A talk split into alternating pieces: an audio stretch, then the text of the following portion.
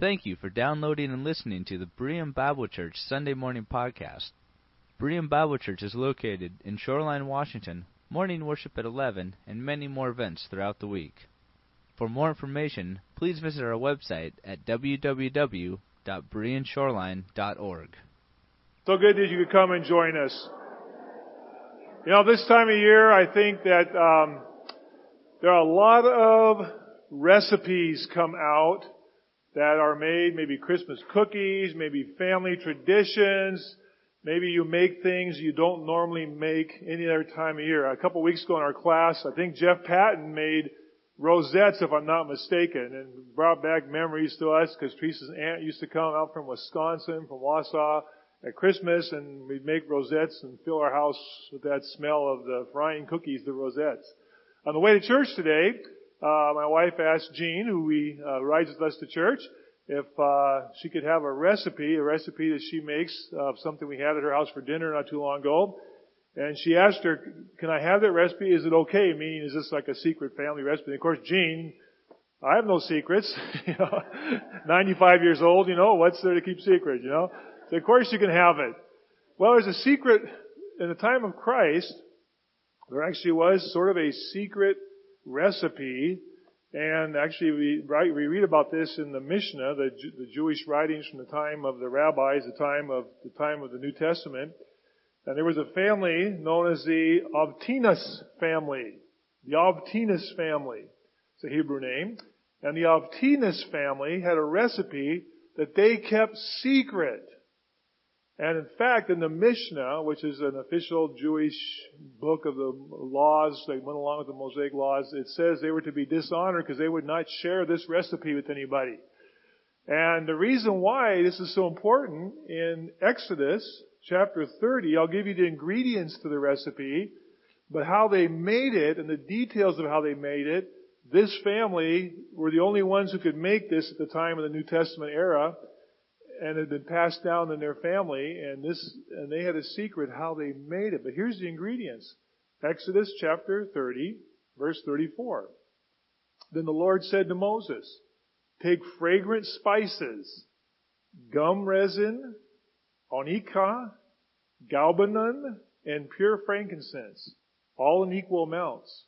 Make a fragrant blend of incense, the work of a perfumer, it is to be salted and pure and sacred.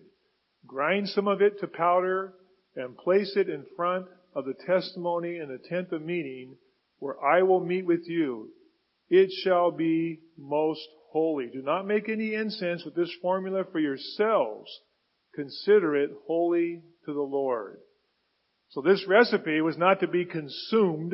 You're not to eat it, but this was the recipe, these were the ingredients for the incense that was to be burned in the temple. By the time of the first century, there have been some ingredients sort of added to it uh, to, to, to help, not, not against the law, but in the way it was prepared and the amounts and everything.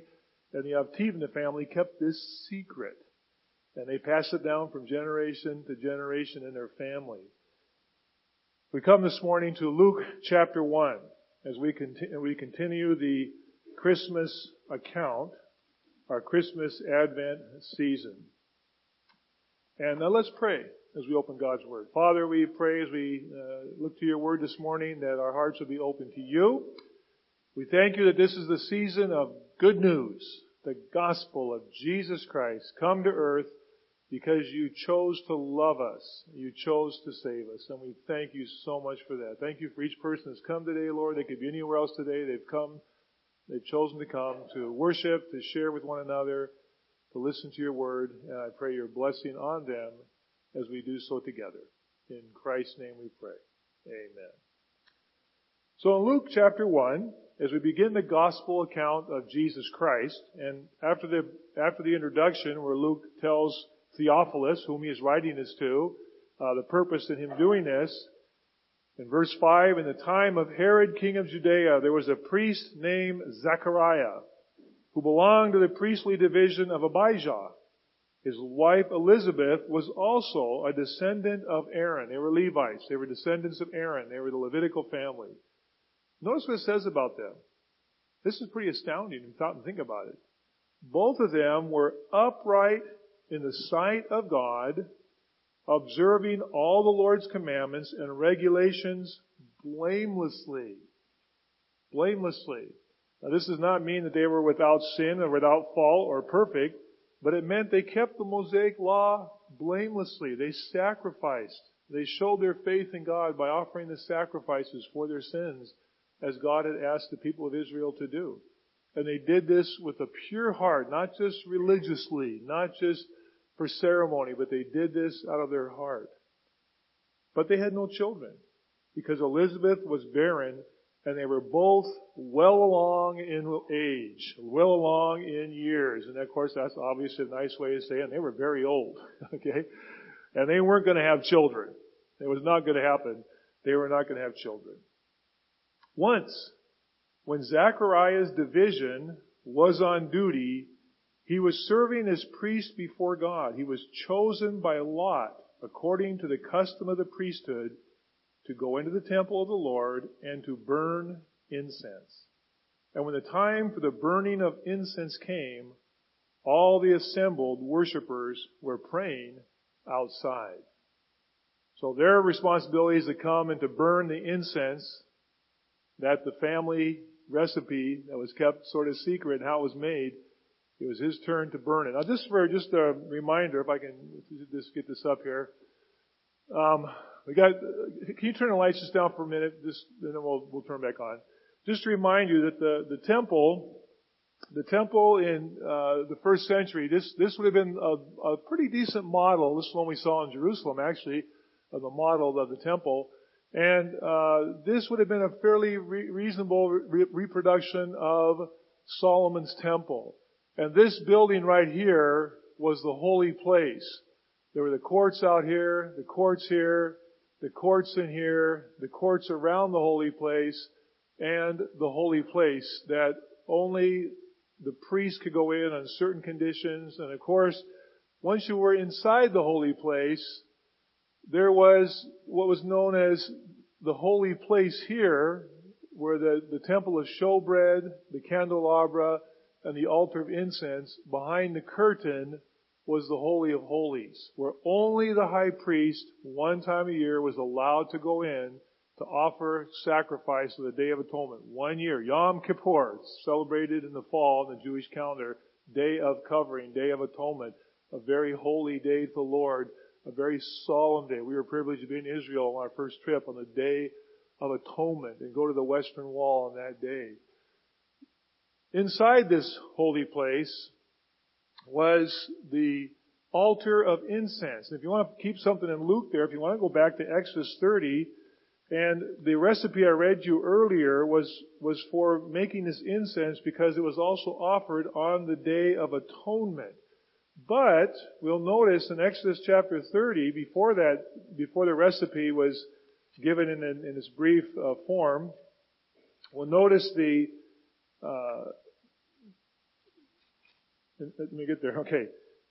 Exodus chapter 30, the prescriptions for this altar that was in that holy place just outside the curtain of the Holy of Holies. In verse 1, make an altar of acacia wood for burning incense. It is to be a square cubit long, cubit wide, two cubits high, its horns of one piece with it, overlay the top and all the sides and the horns with pure gold.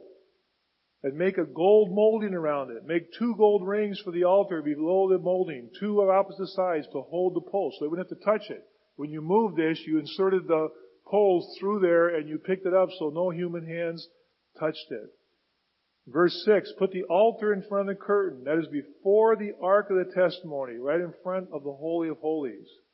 Before the ultimate atonement cover that is over the testimony, where I, I will meet with you. I, God, will meet with you inside the Holy of Holies. My presence will fill the Holy of Holies, and I will meet with you. And I will meet with you once a year, particularly when the high priest comes. And we remember, in God's presence filled the Holy of Holies and filled the temple, Moses had to leave because it was so blinding.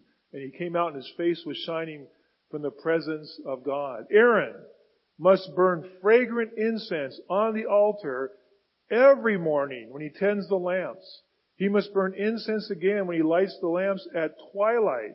So the incense will burn regularly from before the Lord for the generations to come. Do not offer on this altar any other incense or any other burnt offering or grain offering. Do not pour a drink offering on it. Once a year, he will make atonement on its horns. This annual atonement must be made with the blood of the atoning sin of offering. So this altar was a daily ritual, and then also once a year, Aaron would go and make an offering on it, and then go inside the Holy of Holies. What's this got to do with Luke? Well, we go back to Luke chapter 1, and what we have here is, it was Zechariah's turn, a once in a lifetime opportunity to be able to go in and to offer incense for the daily pouring and burning of incense on this special altar. Luke chapter 1 and verse 6. Once when Zechariah's division was on duty, there were 24 divisions, and twice a year their division would go. There were probably 8,000 priests in Jerusalem. And they would do it by lottery. You'd put your number in, and if your number was drawn, you got to go and, and offer that burning incense to God. It was a once in a lifetime. Maybe you could, maybe it would happen twice, but a once in a lifetime opportunity.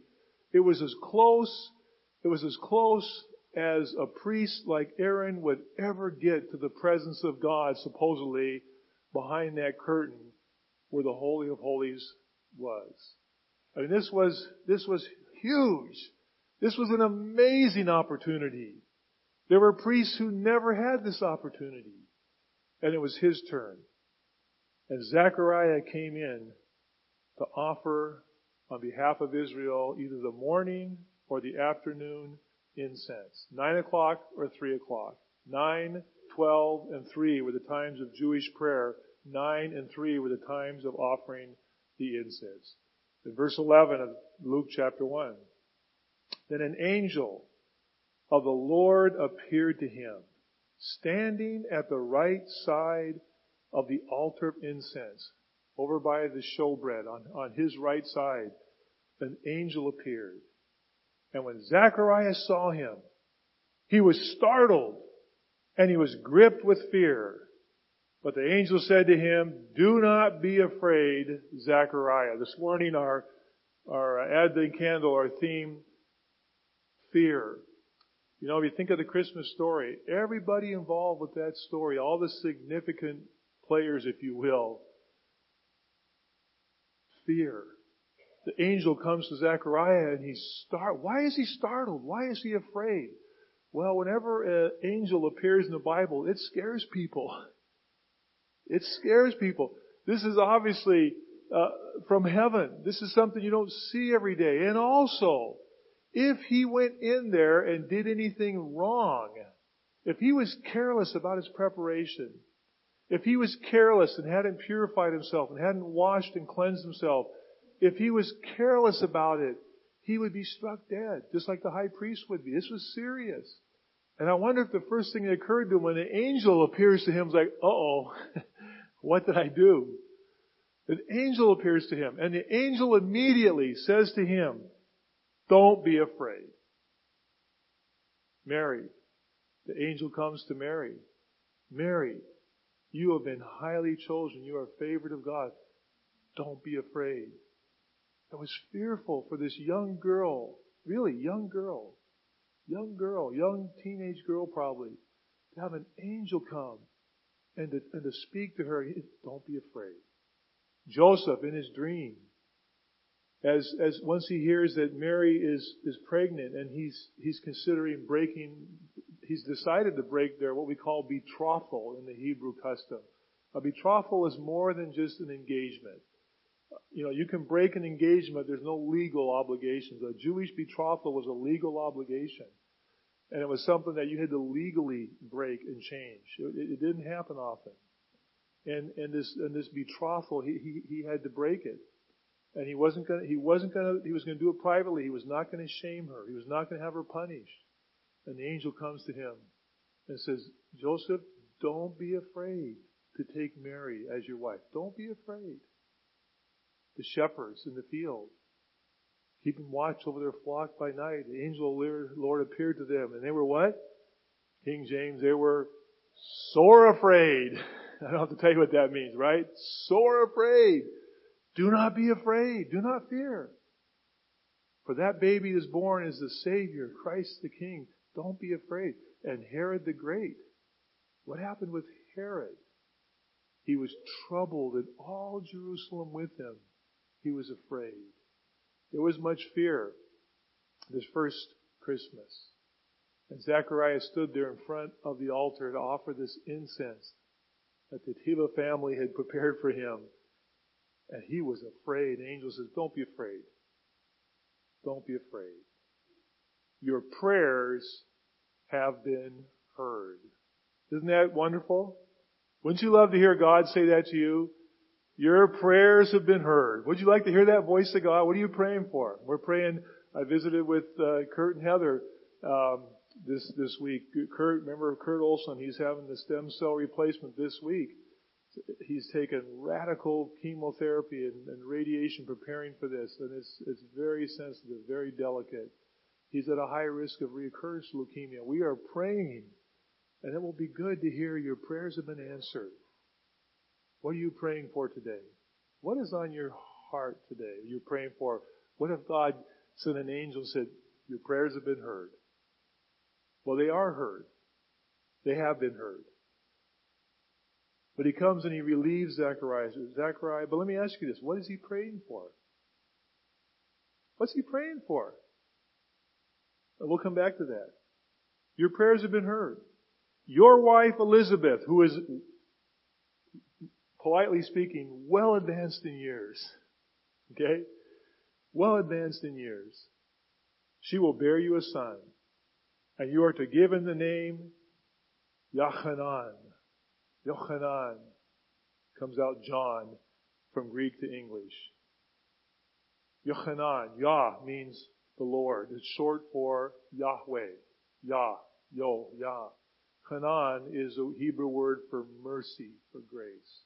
The name means God will be gracious. God will be merciful. This will be his name. He is never to take wine or other fermented drink. He will be filled with the Holy Spirit from his birth. From the day he's born, he will be filled with the Holy Spirit.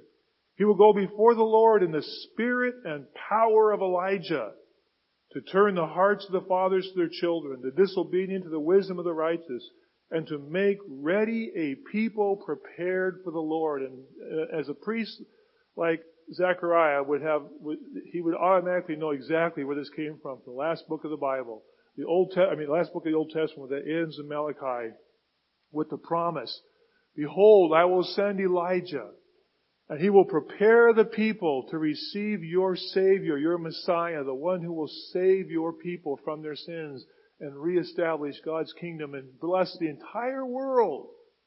He knew what that was. He knew what that was. And all of a sudden, I mean, every, every, every Passover, every, every Passover, there's the empty chair, the Elijah chair. Perhaps it will be your family. Perhaps it will be your family that God will choose to send Elijah. And you have to be ready, and that chair is ready for Elijah, the Elijah chair. They are still hoping for that. And he is chosen. His family is chosen. His wife, who should not have a baby, physically impossible, she is going to have a baby. And it's going to be the Elijah promised in Malachi. Clearly, that's what he's promising. And look at John's response. I mean, Zechariah's response. Look at Zechariah's response. How can I be sure of this? you sure? Uh, he's talking to an angel, right? He's Talking to an angel. How can I, how can I be sure of this? Re, you know, we might say today, really? You know, really? How, how can this be? And the angel says, Ani Gabriel, I am Gabriel. I am Gabriel. And another passage would have popped up in his head immediately from the book of Daniel. The angel Gabriel who came to Daniel and said, I am Gabriel. I stand in God's presence. I have come to tell you what is going to happen. I've come to tell you, and there will be 70 weeks of years, and I've given this to you. And, I, and he chose Daniel. This is the same angel. The two angels mentioned, Michael and Gabriel, the two angels who stand in God's presence. I am Gabriel. I stand in the presence of God and I have been sent to speak to you and to tell you this evangelism. this evangel, this good news, this good news that's revealed for the first time to humans. But you will be silent and you will not be able to speak until the day this happens because you did not believe my words which will come true at the proper time. What did Zechariah not believe? Well, what was Zechariah praying for?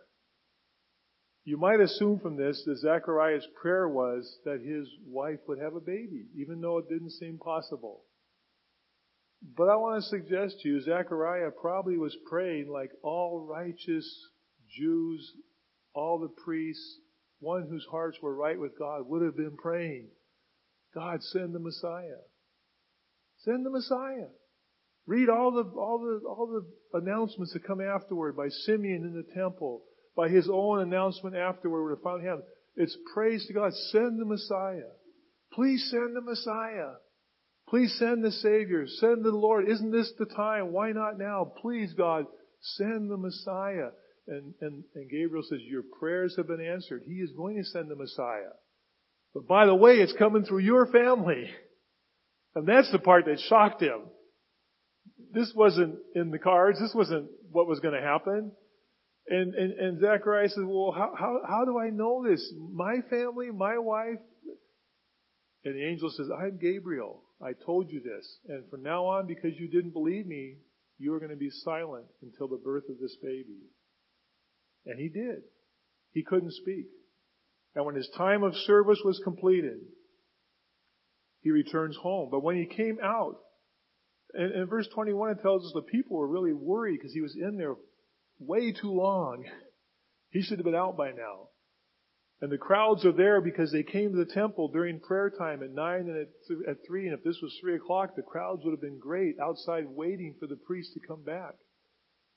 And he didn't come back. And they were worried. And when he did come out in verse 22, he couldn't talk.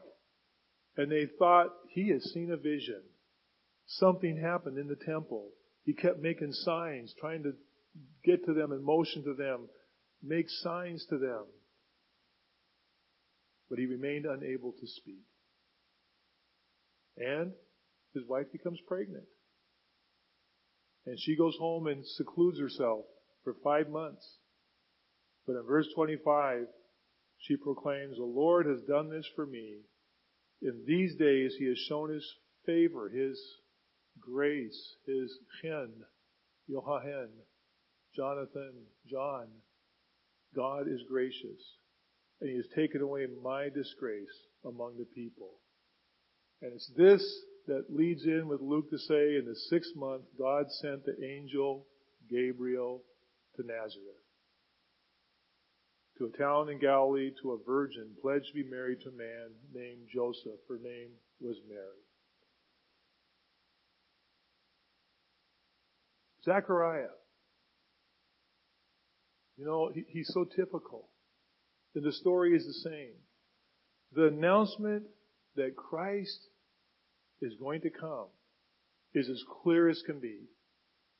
There's no doubt. You will have the forerunner. He is the one who will come and prepare the way for the Messiah for Israel's salvation. It is going to happen. And it is going to happen at the right, exact, proper time. It's announced. And it isn't believed. Zechariah has doubts.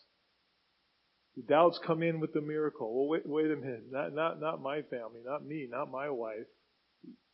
Not the doubts. And Gabriel says, you didn't believe, so you won't talk. It was announced. It wasn't believed, but it happened. It happened. It happened. Because after Mary is given the promise, and after she talks with the angel as well, and after Joseph gets the message. And after they get married, they follow through with their betrothal. And then we read in the end of chapter 1 of Luke, verse 57. When it was time for Elizabeth to have her baby, this really well past years woman, like Sarah of old. She gave birth to her son. And her neighbors and relatives heard that the Lord had shown her great mercy. Yochanan, Jonathan, the Lord is merciful. And they shared her joy. At the proper time, the angel said, it will happen. And it happened. On the eighth day, they came to circumcise the child. They were going to name him after his father, Zachariah, because that's what they were supposed to do. It was an only son. It was Zachariah. That's what you named him. But his mother spoke up, and she said, no, he is to be called John. And they said, there, there's no one among your relatives who has that name. There's no John in your family. Where did this come from? And they made signs to the father to find out what he would like to name the child. You know, I don't know what they, I don't know how they did it. You know, you, what, you know, what do you want to name this child? He, he said, give me, he makes signs, give me something to write on. You know, doing all this quickly. And, and he took it and he wrote, his name is John. And immediately, the minute he wrote that, his mouth was open, his tongue was loose, and he began to speak. And look what he did. He says, he praised God. He didn't say, "Oh man, I'm glad I can talk again," you know, or "What's wrong with you people?" He praised God. He praised God. He praised God. And the neighbors were filled with awe throughout the hill country of Judea. People were talking about all these things. This, this story spread. This is a priest who would be, everybody knew this. Something happened to that man this would spread. He went in, he went in before God. He went in to offer incense. He came out not being able to speak. He saw something. Something happened. Now he can speak. It's a miracle. And the news spread all over and preparing the way for the Messiah. The news spread around Jerusalem and Judea. And everyone asked about it. What is this child going to be? For the Lord's hand was with him. This is an important part of the Christmas story. Zachariah and Elizabeth. Two godly people. Very godly. You know, but even in their godliness, even in their blamelessness, he had his doubts, right? Have you ever had your doubts? He had his doubts. Wait, wait a minute. Gabriel, he's talking to Gabriel, doesn't know that yet. But it's, his heart is saying, this is not going to happen. This is not possible. How could this be? And Gabriel says, no, no, you, you didn't believe. You had your doubts. But you know, God didn't punish him, did he? He didn't punish him, really. He didn't say, okay, fine, I'll go on to someone else. They'll believe. No, he's, no, this, this is God's choice. God has chosen you. And you will not speak. Maybe that's punishment. But he had that time of, of, of, of awe and wonder and, and seclusion and a miracle. And he experienced himself this miracle of God. He couldn't talk. And all of a sudden he can talk. And God didn't, didn't, didn't reject him because of his, they were righteous people. They loved God. But God said, this is going to happen. And even if you don't trust me fully, it is going to happen. And it's going to happen at exactly the right time, the appointed time. And it happened. John was born. And John the Baptist, read the rest of his story in the Gospels, heralded the birth of the Savior. He went ahead of him to prepare the way so when Christ came to be baptized by him, the people were prepared for the Savior, Jesus Christ. And I want you to take that home with you today, friends, as we continue to think about Christmas. We contemplate the, the fear of Christmas. You know, we have the picture of the little boy and the lamb from the, from the C.S. Lewis Chronicles of Narnia. I have a picture of, of, of an artist's conception of Zechariah. And, and, and, and, the fear, you know, the lamb, I mean, this is the same face. This is, this is a grown man, but the face of the lion on, on the other side is, is what happens now? I, I, this angel's here. I didn't believe. What happens now? Do not be afraid. This is going to happen. And friends, let me close with this. Our message, the gospel of Jesus Christ, is simply this. He is coming back. The Bible announced it. It's clear. I mean, there's no doubt about it. The, the angel announced to John, I mean to Zechariah, when you have John, he is coming. If you don't believe it, but it's going to happen. And the Bible has made it so clear in so many places. Jesus Christ is coming back. Do you really believe that? Is that possible? You ever had your doubts about that? He is coming back. And it doesn't matter if it's doubted. At the appointed time, He is going to return. He came. He came. And He is coming back again. You know, there was one other person who was afraid. After the whole story of Christmas, the birth of Christ, when they brought Jesus to the temple to present him to God, and they brought him into the temple, and they brought the two pigeons, the offering of the poor people. Mary and Joseph were poor people. And you could bring this offering, but if you couldn't afford it, you could bring the pigeons. And they brought the pigeons because that's all they could afford. And they brought him in the temple. And you know, I think you may know the story. Simeon, that old man who had been in the temple waiting and waiting, scooped him up in his arms, took, them, took this baby away from, from Mary and to bless them. As he'd been promised, he would not die until he saw the Messiah. He was moved by the Spirit. They brought the child in. He took him, and he said, Sovereign Lord, as you have promised, dismiss your servant in peace. My eyes have seen your salvation, which you have prepared in the sight of all people. A light for revelation of Gentiles, glory to the people of Israel. And they, Mary and Joseph marveled.